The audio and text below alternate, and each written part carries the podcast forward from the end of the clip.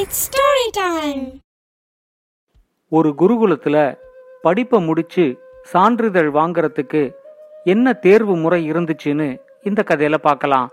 இது வரைக்கும் நம்ம சேனலுக்கு சப்ஸ்கிரைப் பண்ணலைன்னா உடனே சப்ஸ்கிரைப் பண்ணி பக்கத்தில் இருக்கிற பெல் பட்டனை கிளிக் பண்ணுங்க. ஸ்டோரி டைம் தமிழ் சேனலுக்காக உங்களுடன் ரவிசங்கர் பாலச்சந்திரன். கதையை கேட்கலாம் வாங்க. மங்களபுரின்னு ஒரு பெரிய நாடு இருந்துச்சு. அந்த நாட்டோட ராஜா மதனசேனன். அவருக்கு இலக்கியத்துல ரொம்ப ஈடுபாடு இருந்துச்சு. தன்னோட நாட்டுல நிறைய குருகுலங்களை அமைச்சு அதுல திறமையான இலக்கியவாதிகளை உருவாக்கணும் அப்படின்னு அவர் நினைச்சாரு. அவரோட அமைச்சரவையில ஒரு பண்டிதர் இருந்தாரு. அவர் பேரு ஆனந்த பட்டர். அவரு இலக்கியத்துல நிறைய புத்தகங்கள் எழுதியிருந்தாரு. அந்த நாட்டோட அமைச்சர் கோபிநாதனுக்கு பண்டிதர்களையும் இலக்கியவாதிகளையும் கண்டாலே பிடிக்காது. உங்களுக்கு இலக்கிய ரசனையே கொஞ்சம் கூட இல்லை அப்படின்னு ராஜா அவர்கிட்ட சொல்லும் போதெல்லாம் கோபிநாதன் சொல்லுவாரு எனக்கு இலக்கிய ரசனையோ இல்ல கலைகளை புரிஞ்சுக்கிற ஆற்றலோ இல்லாம இருக்கலாம். ஆனா நடைமுறை வாழ்க்கைக்கு தேவையான உலகத்தை புரிஞ்சுக்கிற ஆற்றல் இருக்கு அது போதும் அப்படின்னு சொல்லிடுவாரு. மங்களபுரி நாட்டுல சிவானந்தரோட குருகுலம் ரொம்ப புகழ் வாய்ந்ததா இருந்துச்சு. அந்த குருகுலத்துக்கு ஒரு தடவையாவது நேரில் போய் அந்த குருகுலம் எப்படி செயல்படுது அப்படிங்கறத பார்க்கணும் அப்படின்னு ராஜா விரும்பினாரு. அவர் அந்த குருகுலத்துக்கு போகும்போது கூடவே அமைச்சர் கோபிநாதனையும் கூட்டிக்கிட்டு போனாரு. ராஜாவே தன்னோட குருகுலத்துக்கு வந்தது சிவானந்தருக்கு ரொம்ப பெருமையா இருந்துச்சு. ராஜா சிவானந்தர்கிட்ட உங்க குருகுலத்துல என்ன மாதிரியான தேர்வு வச்சு மாணவர்களுக்கு சான்றிதழ் கொடுக்கறீங்க அப்படின்னு கேட்டாரு. சிவானந்தர் ரொம்ப பெருமையோட சொன்னாரு இந்த குருகுலத்தோட மாணவர்கள் அப்படின்னு தெரிஞ்சாலே எல்லா நாட்டிலையும் அவங்க மேல நல்ல மதிப்பும் மரியாதையும் இருக்கு. அதனால அந்த மதிப்பை காப்பாத்திக்கிற மாதிரி சான்றிதழ் கொடுக்கறதுக்கு முன்னாடியான தகுதி தேர்வு ரொம்ப கடுமையானதா இருக்கணும் அப்படின்னு நாங்க நினைச்சோம். அதனால இந்த நாட்டோட ஆஸ்தான பண்டிதர் ஆனந்த பட்டரோட நூல்களை படிச்சு அந்த நூல்கள்லேருந்து ஏதாவது ஒரு தவற கண்டுபிடிக்கிற மாணவர்களுக்கு மட்டும்தான் இங்க நாங்க சான்றிதழ் கொடுக்கறோம் அப்படின்னு சொன்னாரு. அதை கேட்ட உடனே ராஜாவுக்கு அவர் மேல ரொம்ப கோபம் வந்துருச்சு. இது என்னையும் என்னோட அரசவை பண்டிதரையும் அவமானப்படுத்துற செயல் அப்படின்னு சிவானந்தர்கிட்ட ராஜா தன்னோட கோபத்தை வெளிப்படுத்தினாரு. உடனே சிவானந்தர் சொன்னாரு இல்ல ராஜா நீங்க அதை அவமானமா நினைக்காதீங்க. உங்க ஆஸ்தான பண்டிதர் ஆனந்த பட்டரோட நூல்கள்ல பிழைகளை கண்டுபிடிக்கிறது அவ்வளவு சுலபமான வேலை இல்ல. அதனால தகுதி தேர்வுக்கு அவரோட நூல்ல பிழைகளை கண்டுபிடிக்கணும் அப்படின்னு நாங்க வச்சிருக்கிறது அவரை பெருமைப்படுத்துறதுக்காகத்தான் அப்படின்னு சொன்னாரு.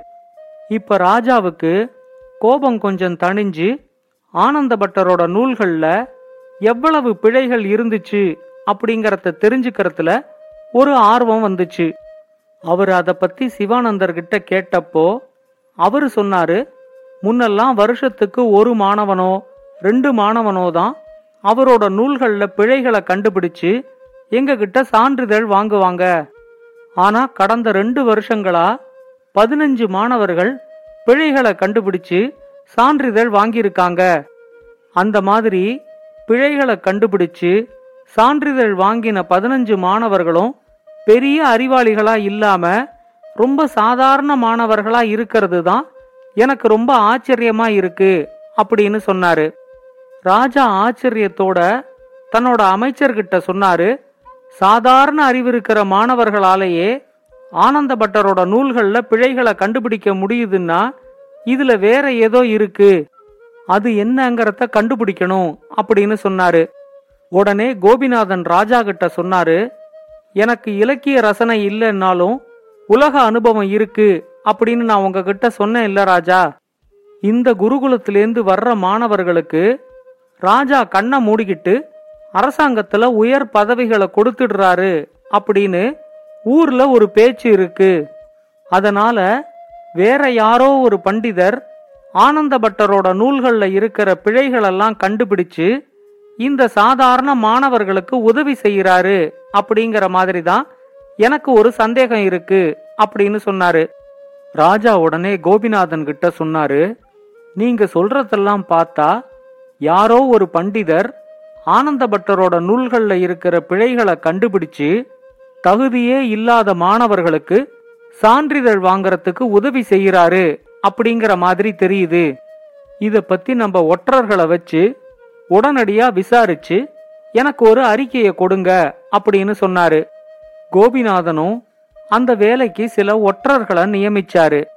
கடந்த ரெண்டு வருஷமா தேர்ச்சி அடைஞ்ச எல்லா மாணவர்களை பத்தியும் அந்த ஒற்றர்கள் விரிவா விசாரிச்சாங்க. அதுல அந்த குருகுலத்துக்கு பக்கத்துல இருந்த ஒரு ஊர்ல இந்துவதனர் அப்படின்னு ஒரு பண்டிதர் இருக்காரு. அவரு கேக்குற பணத்தை கொடுத்தா ஆனந்த பட்டர் எழுதின புத்தகங்கள்ல என்ன பிழை இருக்குங்கிறத கண்டுபிடிச்சு சொல்லுவாரு அப்படின்னு தெரிய வந்துச்சு. கோபிநாதனும் அதை பத்தின ஒரு அறிக்கைய ராஜா கிட்ட கொடுத்தாரு. ராஜா உடனே ஒரு பண்டிதரே பணத்தை வாங்கிக்கிட்டு பிழைகளை மாணவர்களுக்கு கண்டுபிடிச்சு கொடுத்து தகுதி இல்லாத மாணவர்களை இலக்கியவாதிகளா ஆக்கிறது ஒரு தவறான முன் உதாரணமா ஆயிடும். நாம உடனே அவரை பார்த்து ஏன் இந்த வேலைய செய்யறாரு அப்படிங்கறத கண்டுபிடிச்சு கேட்டுக்கிட்டு வரணும் அப்படின்னு சொன்னாரு. ராஜாவும் கோபிநாதனும் இந்துவதனரை பார்க்கறதுக்காக அவர் இருந்த ஊருக்கு வந்தாங்க. ராஜா கோபிநாதன் கிட்ட சொன்னாரு இந்துவதனரும் ஒரு பெரிய பண்டிதர் தான் அதனால அவரை எந்த விதத்திலையும் மரியாதை குறைவா நடத்திடக்கூடாது. அவர் இப்படி செய்யறதுக்கான காரணத்தை மட்டும் தெரிஞ்சுக்கிட்டா போதும் அப்படின்னு சொன்னாரு. அவங்க ரெண்டு பேரும் இந்துவதனரோட வீட்டுக்கு வந்தப்போ அந்த வீடு ரொம்ப ஏழ்மையா இருக்கிறத கவனிச்சாங்க. ராஜா அவர்கிட்ட நீங்க ஒரு பெரிய பண்டிதரா இருந்துட்டு இப்படி செய்யலாமா? உங்களோட இந்த செய்கையினால தகுதியே இல்லாத மாணவர்கள் கூட தேர்ச்சி அடைஞ்சிடுறாங்க. உங்களோட புலமைய ஏன் இப்படி தவறான வழியில பயன்படுத்துறீங்க? அப்படின்னு கேட்டாரு. உடனே இந்துவதனர் சொன்னாரு இந்த நேரத்திலேயாவது உங்களை சந்திக்க முடிஞ்சதுல எனக்கு ரொம்ப மகிழ்ச்சி. சிவானந்தரோட குருகுலத்திலேந்து தேர்வாகி வர்ற மாணவர்களுக்கு எந்த பிரச்சனையும் இல்லாம அரசாங்கத்துல உயர் பதவிகள் கிடைக்குது அப்படிங்கறது எனக்கு தெரிஞ்சிச்சு. நான் ரொம்ப ஏழை. ஆனா எங்கிட்ட இருக்கிற புலமைய வச்சு உங்களோட ஆஸ்தானத்துல ஏதாவது ஒரு பண்டிதரா ஆயிடலாம் அப்படின்னு நானும் பல தடவை முயற்சி செஞ்சேன். ஆனா உங்க ஆஸ்தான பண்டிதர் ஆனந்த பட்டர் நான் உங்களை சந்திக்கிறதுக்கு அனுமதிக்கவே இல்லை. அப்படி ஒருவேளை அவர் அனுமதிச்சு அவரோட புலமையை விட என்னோட புலமை மேலானது அப்படிங்கறத நீங்க புரிஞ்சுக்கிட்டீங்கன்னா அவரோட பதவிக்கு பிரச்சனை வந்துடும்னு அவர் நினைச்சாரு. நான் ஆனந்த பட்டர் எழுதின நூல்களில் இருக்கிற பிழைகளை கண்டுபிடிச்சு அது வழியா பணம் சம்பாதிச்சது என்னோட ஏழ்மையை போக்கிக்கிறதுக்காக மட்டும்தான். மகா பண்டிதர் அப்படின்னு தன்னைத்தானே சொல்லிக்கிற ஆனந்த பட்டரோட புத்தகங்கள்ல இருக்கிற பிழைகளை நான் கண்டுபிடிக்கிறேன் அப்படின்னா என்னோட புலமையையும் அவரோட புலமையையும் நீங்களே ஒப்பிட்டு பார்த்துக்கலாம் அப்படின்னு சொன்னாரு. அவரு சொன்னத்துல இருந்த உண்மை எல்லாம் ராஜாவுக்கு நல்லா புரிஞ்சிச்சு. அவர் இந்துவதனர்கிட்ட சொன்னாரு ஒரு பண்டிதர் வாழ்க்கையை நடத்துறதுக்கே ரொம்ப கஷ்டப்பட்டு அதுக்காக தாம் படிச்ச படிப்பை விற்கிறாரு அப்படின்னு அவர் மேல குற்றம் சாட்டுறதுக்கு முன்னாடி அவரு கௌரவமா வாழறதுக்கு இந்த அரசாங்கம் ஏதாவது செஞ்சுச்சா அப்படின்னு யோசிக்க வேண்டியிருக்கு. அதனால நீங்க இப்படி செஞ்சதுக்கு நானும் ஒரு வகையில காரணம்தான். ஆனா உங்கள மாதிரி பெரிய பண்டிதர்கள் படிப்பை விட பணமே முக்கியம் அப்படின்னு நினைக்கிறதுக்கு ஆனந்த பட்டர் மாதிரி சுயநலவாதிகள் தான் காரணம் அப்படின்னு சொன்னாரு. ராஜா தன்னோட அரண்மனைக்கு திரும்பி வந்ததும் முதல் வேலையா ஆனந்த பட்டரா ஆஸ்தான பண்டிதர் அப்படிங்கிற பதவியிலேந்து நீக்கினாரு. அவரை விட புலமையோட இருந்த இந்துவதனர் இப்ப அரண்மனையில ஆஸ்தான பண்டிதர் ஆயிட்டாரு இந்துவதனர் பண்டிதர் ஆனதும் செஞ்ச முதல் வேலை எந்த பண்டிதரோ இலக்கியவாதியோ கவிஞரோ ராஜாவை பார்க்கறதுக்கு வந்தா ரொம்ப எளிமையான முறையில ராஜாவை அவங்களால சந்திக்க முடியும் அப்படிங்கிற நம்பிக்கையை ஏற்படுத்தினாரு. அவர் அப்படி செஞ்சதே ராஜாவுக்கு ஒரு நல்ல நம்பிக்கையை கொடுத்துச்சு. ஒரு நாள் அவர் இந்துவதனர்கிட்ட கேட்டாரு இப்ப நீங்க ஆஸ்தான பண்டிதர் ஆகிட்டதுனால சிவானந்தரோட குருகுலத்துல தகுதி தேர்வுல தேர்ச்சி அடையறதுக்கு நீங்க எழுதின புத்தகத்துல இருக்கிற பிழைகளை கண்டுபிடிக்க சொல்லி சொல்லலாமா அப்படின்னு கேட்டாரு. அதுக்கு இந்துவதனர் சொன்னாரு இல்ல ராஜா என்ன மாதிரி இன்னொரு பண்டிதர் உருவாயிடக் கூடாதுங்கிறதுக்காகத்தான் எல்லா பண்டிதர்களும் இலக்கியவாதிகளும் கவிஞர்களும் உங்களை நேரடியாவே எளிமையான முறையில சந்திக்க முடியும் அப்படிங்கிற நம்பிக்கையை ஏற்படுத்தி இருக்கிறேன்.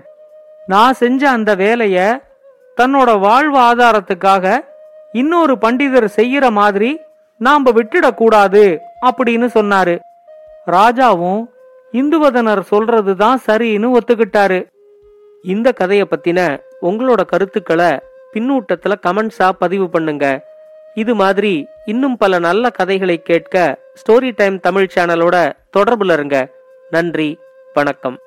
இந்த கதை உங்களுக்கு பிடிச்சிருந்தா லைக் பண்ணுங்க கமெண்ட் பண்ணுங்க ஷேர் பண்ணுங்க. மறக்காம ஸ்டோரி டைம் தமிழ் சேனலை சப்ஸ்கிரைப் பண்ணுங்க. அப்படியே பக்கத்துல இருக்க அந்த பெல் ஐகானையும் கிளிக் பண்ணுங்க.